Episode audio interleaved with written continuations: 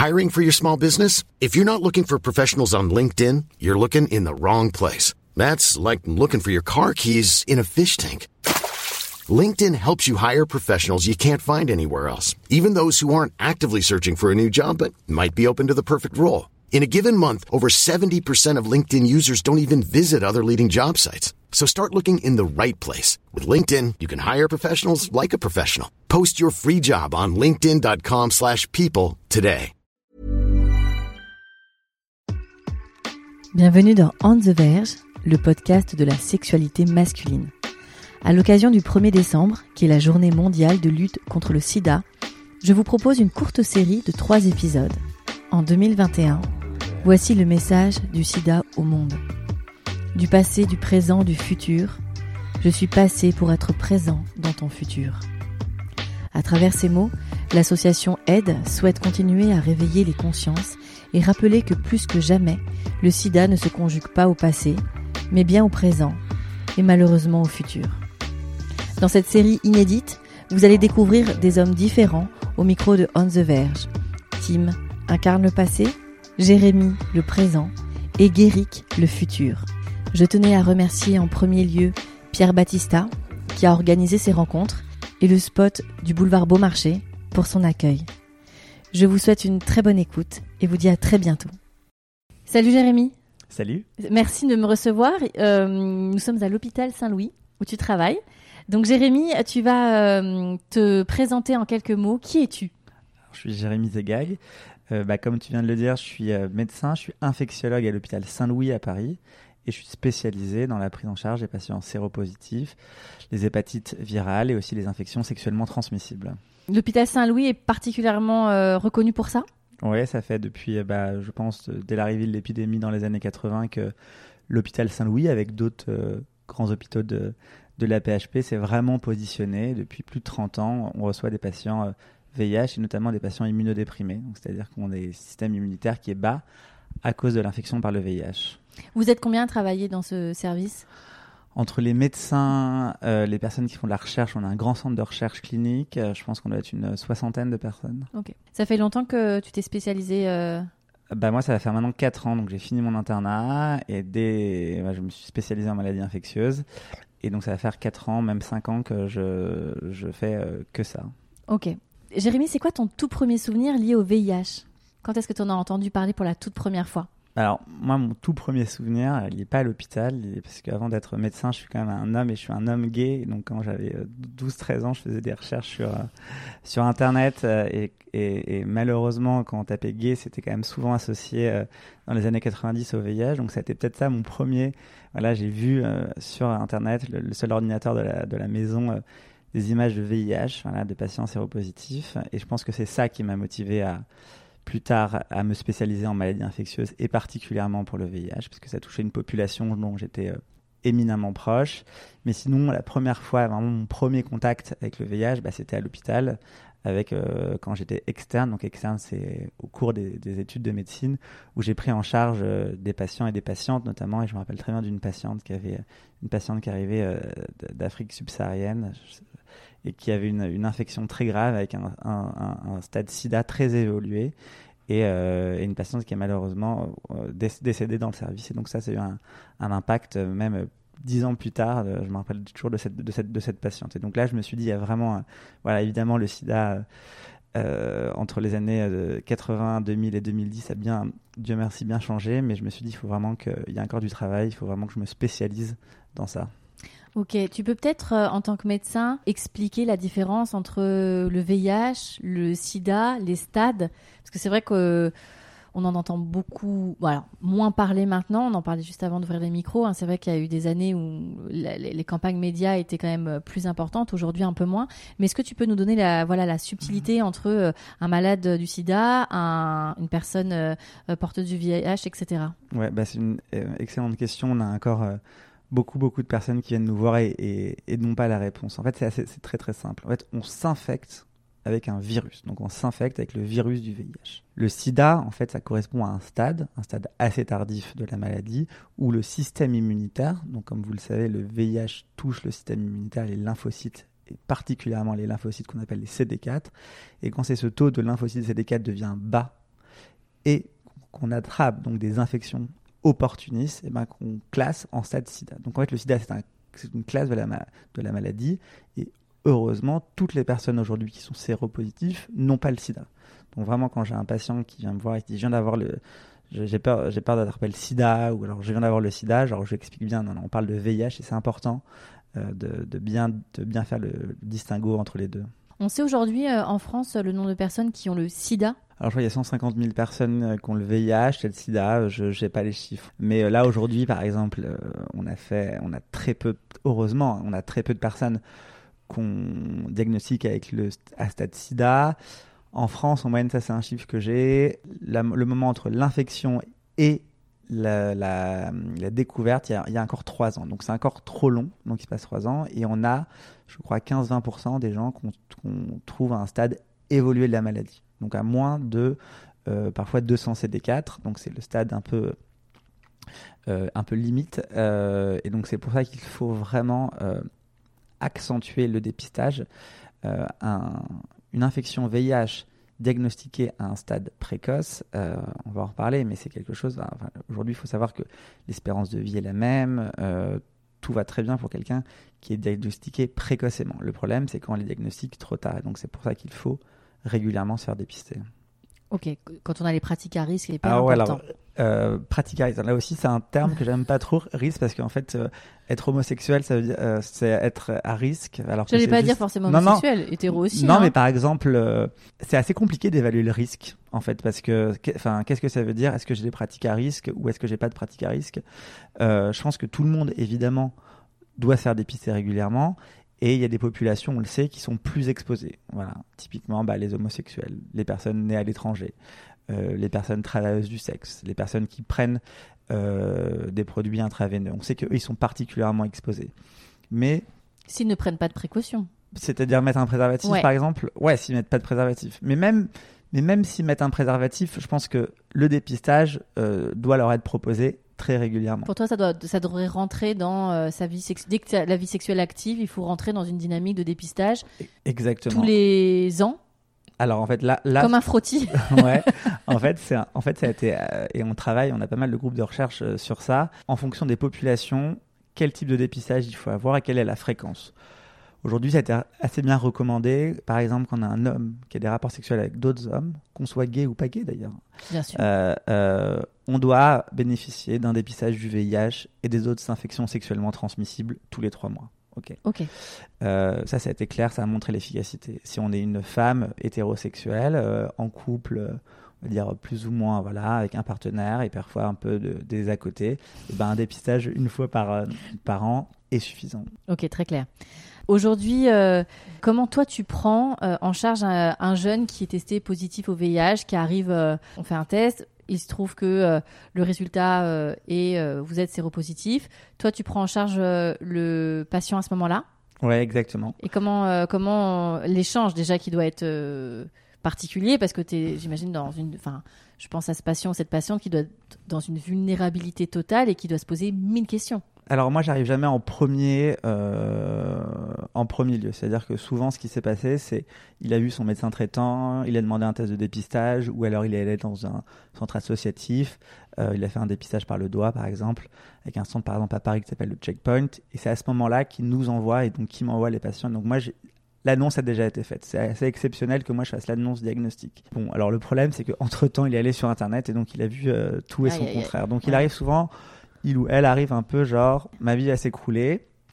Et donc là, déjà, la première chose, c'est que je prends mon temps, j'essaye de, mettre mon ordinateur de côté, d'essayer de lui parler, essayer de le rassurer, premièrement.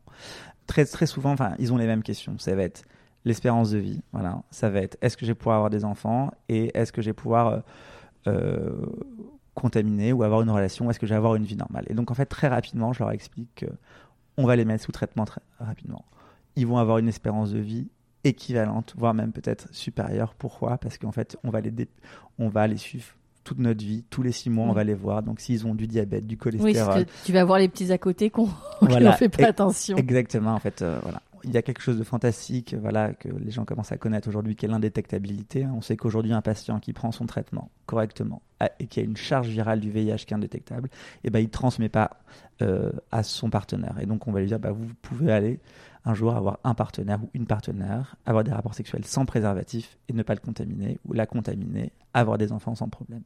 Donc déjà, toutes ces petites questions, Ouais. j'essaie de les... Donc, tu remets les curseurs de, de l'es- de l'espoir et surtout tu réponds à ces questions légitimes, hein, Mm. mais en tout cas tu essaies de leur apporter un peu de positif. Quoi, Voilà. Et après, il y a d'autres et, donc, et après, il y a d'autres types de patients que je n'avais pas il y a 2-3 ans, mais que je commence à voir.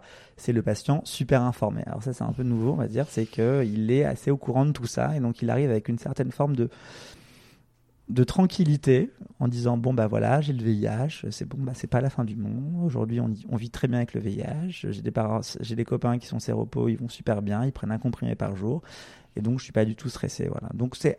C'est plutôt cool. un Alors peu parfois moins de ça psychologie voilà. Après, parfois, ça cache parfois aussi, voilà, de- Oui. voilà Un déni, une forme de déni. une, une forme de déni, mais euh, on est face à des patients, voilà, euh, notamment les patients, euh, bah, je dirais euh, urbains, euh, blancs, euh, voilà, euh, j'aime pas ce terme, mais CSP+, qui, voilà, Oui, qui ont la possibilité de mieux s'informer ou en tout cas qui ont Voilà. accès à ces informations. Ok, je comprends. On parlait des donc un comprimé euh, comme traitement. Est-ce que tu peux succinctement, hein, je sais que que c'est- compliqué de résumer ça, mais Tim un peu plus tôt parlait lui euh, de l'AZT qu'il a commencé dans les années 90. Est-ce que tu peux rappeler un peu les, les, les protocoles euh, médicamenteux qu'il y a eu euh, Yes, bah, il y a eu en effet euh, d'abord rien, Oui, bien sûr. ensuite il y a eu l'AZT, euh, une période que moi-même j'ai pas du tout connue. C'était l'injection ou de la prise de médicaments? Des médicaments. Des médicaments, dans tout, la ok. bouche, ouais.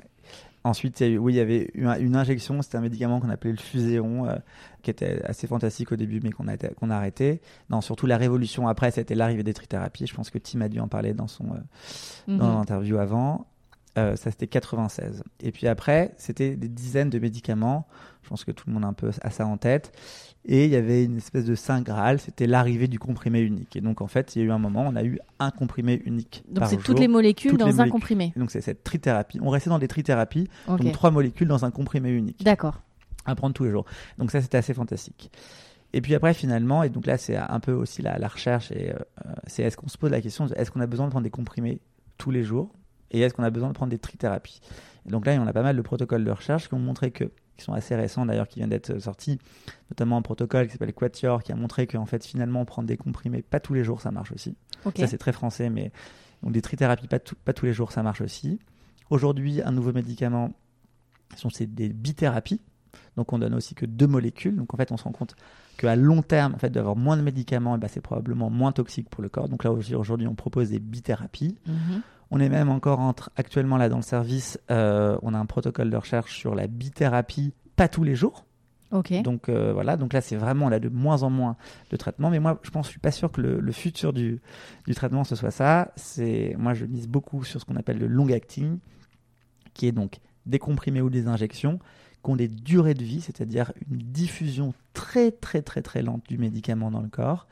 Et par exemple, là, on est en train de tra- de- de- d'essayer un médicament en un comprimé par mois, ou alors des injections intramusculaires ou sous-cutanées tous les deux mois, par exemple. D'accord, donc c'est-à-dire c'est une molécule qui va se diffuser. euh, Très- Alors, pardon pour le parallèle, hein, je te parle de ce que je connais, mais un peu comme les, implants hormonaux, des choses comme ça, Exactement. où ça ex- diffuse. euh, D'accord. Et c'est exactement ça, tu as tout compris. En fait, on va d'ailleurs travailler sur une molécule, le nom euh, qui est déjà maintenant connu, qui s'appelle l'islatravir, qui est une molécule qu'on va pouvoir donner en implant.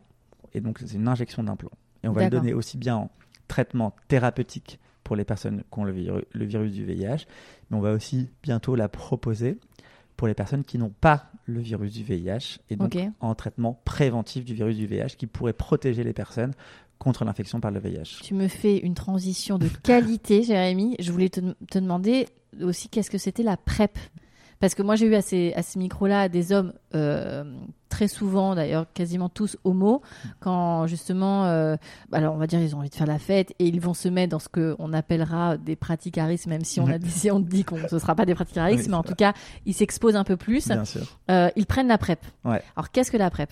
Bah, là, là, là, tu es dans le temple de la PrEP. Hein, donc t'as la chance. Waouh C'est ici, c'est en 2000. Il y, y a beaucoup de monsieur musclés à moitié à poil sur tes affiches. Bah, donc- exactement, ouais, c'est pour motiver les patients à prendre la PrEP ouais, ici. Ok, ça me... Et euh, en fait, en marcher. gros, en 2012, alors il y a eu une première étude aux États-Unis. euh, donc c'est un médicament préventif qui s'adresse aux personnes qui sont séronégatives, Ok. ok, pour les empêcher d'avoir le virus du, du VIH. Et en gros, c'est des antirétroviraux, donc c'est les médicaments qu'on donne chez nos patients séropositifs, mais en fait, on les donne en préventif avant et après les rapports sexuels. Et en fait, on s'est rendu compte que eh ben, les gens ne s'infectaient pas.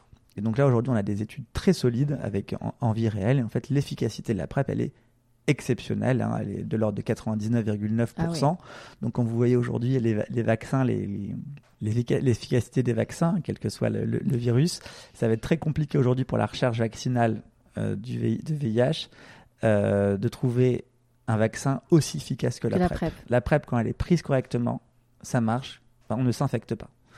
Et donc, et donc à, qui, à qui ça s'adresse? Et donc là aussi, je, je, suis bien, euh, je suis bien positionné parce que donc on est en train de réécrire les recommandations. Aujourd'hui, c'était les personnes très à risque, donc fallait être, avoir des infections sexuellement transmissibles, prendre des drogues intraveineuses. Enfin, c'était Enfin, oui, cahier des charges un peu complet. Quoi. Hyper compliqué. Et là, on a décidé d'arrêter avec ces critères d'inclusion, d'exclusion. Et donc aujourd'hui, on a élargi les recommandations de la PrEP. Et en fait, déjà, la PrEP, ça doit être un médicament qui doit être proposé à toute personne qui est sexuellement active. Déjà, il faut que les gens soient au courant que ça existe comme le préservatif. Mhm. Et donc, on a pris une approche un peu, on va dire, populationnelle. C'est-à-dire, bah, je suis un homme avec des rapports sexuels avec des hommes. Je suis une femme, un homme d'origine africaine. Je, prends, des, je prends des, des, produits pendant les rapports sexuels, le fameux chemsex. Ou alors, je suis un homme hétérosexuel, une femme hétérosexuelle, mais j'ai des partenaires multiples. Je ne mets pas forcément systématiquement les préservatifs. J'ai une infection sexuellement transmissible. Enfin, des, des, des choses qui montrent que je suis sexuellement actif, eh ben, je peux avoir la PrEP. D'accord. Et ce serait euh, l'idéal, ce serait aller en pharmacie et demander la PrEP, quoi. Ouais. Alors, c'est faut quand même, ça, ça nécessite un suivi. C'est très important d'être séronégatif sous PrEP parce que autant ça protège contre l'infection, mais le Truvada seul, c'est le médicament qu'on donne, ne protège pas, euh, ne permet pas de réduire suffisamment la charge virale. Donc ça nécessite un suivi régulier avec un médecin. Ce qui est super, et c'est qu'aujourd'hui, les médecins généralistes peuvent prescrire la PrEP. Depuis quelques mois, c'est tout nouveau. Ah, Avant, il fallait être infectiologue à l'hôpital pour prescrire la PrEP. Maintenant, c'était un peu compliqué. tu viens de voir toi-même, tu été venu à l'hôpital me voir et je te remercie. C'était compliqué. Là, aujourd'hui, vous allez chez votre médecin traitant. Vous dites, je veux la PrEP. Il va vous faire une sérologie VIH, un bilan rein et hépatite et il va pouvoir vous mettre sous PrEP euh, dès qu'il a les résultats. Et donc tu le prends avant euh, une folle soirée ou comment ça se passe? C'est sur du, du, moyen long terme Il y a deux manières de la prendre, en tout cas chez les hommes. C'est soit tu la prends tous les jours et puis tu te poses pas la question, mais c'est plutôt pour des personnes qui ont pas mal de rapports sexuels. Soit tu la prends avant et après les rapports sexuels.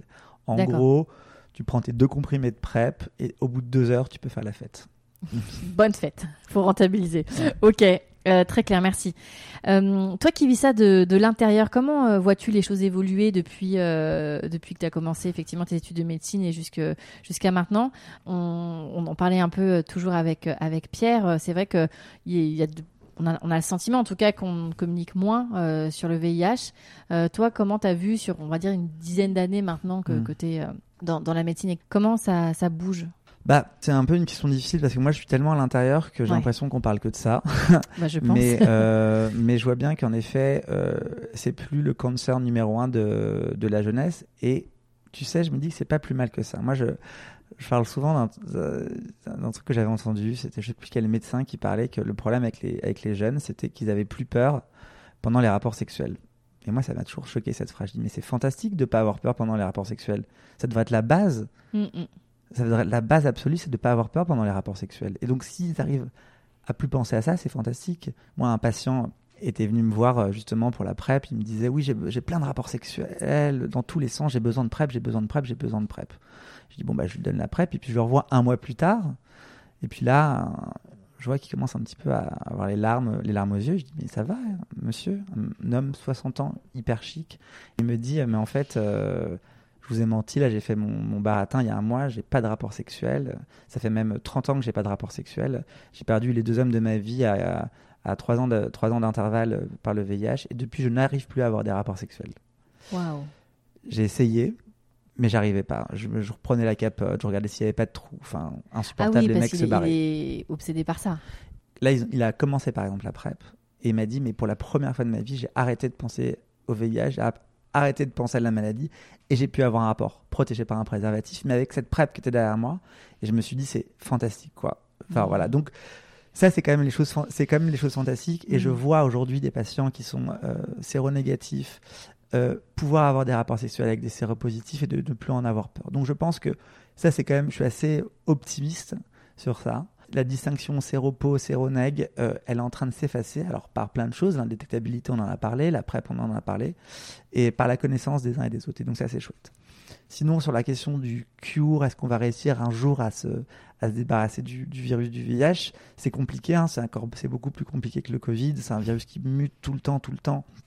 Il y a des dizaines et dizaines de, de, VIH, euh, mais je pense que la recherche et l'argent qui a été mis sur le Covid va évidemment euh, impacter la recherche sur le VIH, et donc je suis assez optimiste sur le ah, futur. oui, c'est ce que tu me disais tout à l'heure. Il ne faut, pas diaboliser euh, tout ça. Il faut parler d'espoir plus que hmm. de d'un coup près qui tombe, mais plus être dans l'espoir. Et c'est ce que c'est extraordinaire de t'entendre parler comme ça, parce que c'est vrai que ça, je trouve que ça, ça amène, ouais, c'est ça, une forme d'espoir et de, de jour meilleur sur le sujet. Merci Jérémy. Je voudrais te demander comment conclure cet entretien. Euh, c'est génial que tu aies apporté cet, éclairage. En tant qu'homme, en tant que médecin, euh, qu'est-ce que tu pourrais dire aux auditeurs et auditrices en cette journée euh, de, mondiale de lutte contre le VIH bah, je, pense qu'aujourd'hui, le, le, plus gros fardeau aujourd'hui des séropositifs, c'est pas la maladie, c'est juste avoir peur que d'être ostracisé, marginalisé par les gens qui les, les, gens qu'ils aiment et en fait je me rends compte que j'ai encore beaucoup de patients euh, qui sont pourtant parfois parisiens, euh, qui ont des, amis homosexuels, qui ne parlent pas de leur maladie. donc en fait finalement je pense que le vrai travail qu'on a à faire, mais que ce soit les médecins, les infirmiers, que ce soit toutes les personnes, c'est justement de d'essayer de comprendre ce que c'est, de plus avoir peur des séropositifs, de plus de plus les rejeter et euh, voilà d'aller embrasser tous vos copains séropositifs, ceux que vous connaissez, ceux que vous connaissez pas. Mais en fait, en gros, je pense que le travail des, des, prochaines années, c'est surtout cet aspect, je dirais, euh, psychosocial. ça fait très médical de dire ça, un peu con, mais en fait, c'est essayer de ramener les, les, les, séropositifs dans bah en fait je suis, séropositif comme euh, j'ai eu n'importe quel rhume voilà enfin voilà comme j'ai le diabète ou j'ai une maladie chronique je ne suis pas malade. Les patients, ils sont pas malades. Ils ont un virus dans leur corps. Ils prennent un médicament tous les jours et leur virus, il est, il est, vraiment inactif. Donc vraiment essayer de rappeler qu'aujourd'hui, un séropositif, il vit bien, il transmet pas la maladie. Il vit longtemps et il est, euh, ils sont beaux et ils ont des super boulots. Enfin, ils ont une vie qui est comme les autres. Voilà. Merci infiniment, Jérémy. Je t'en prie. Merci infiniment à Jérémy pour euh, son accueil, pour sa disponibilité. J'ai adoré rencontrer euh, ce jeune médecin euh, qui a vraiment une, vision très intéressante et vous la partager. J'ai trouvé ça super généreux. merci infiniment à Pierre Battista encore une fois pour ces mises en relation uniques. J'espère que vous avez appris des choses et euh, n'hésitez pas à venir m'en parler euh, sur euh, les plateformes sociales ou par mail. ça fait toujours plaisir d'échanger avec vous sur ce sujet. À très bientôt.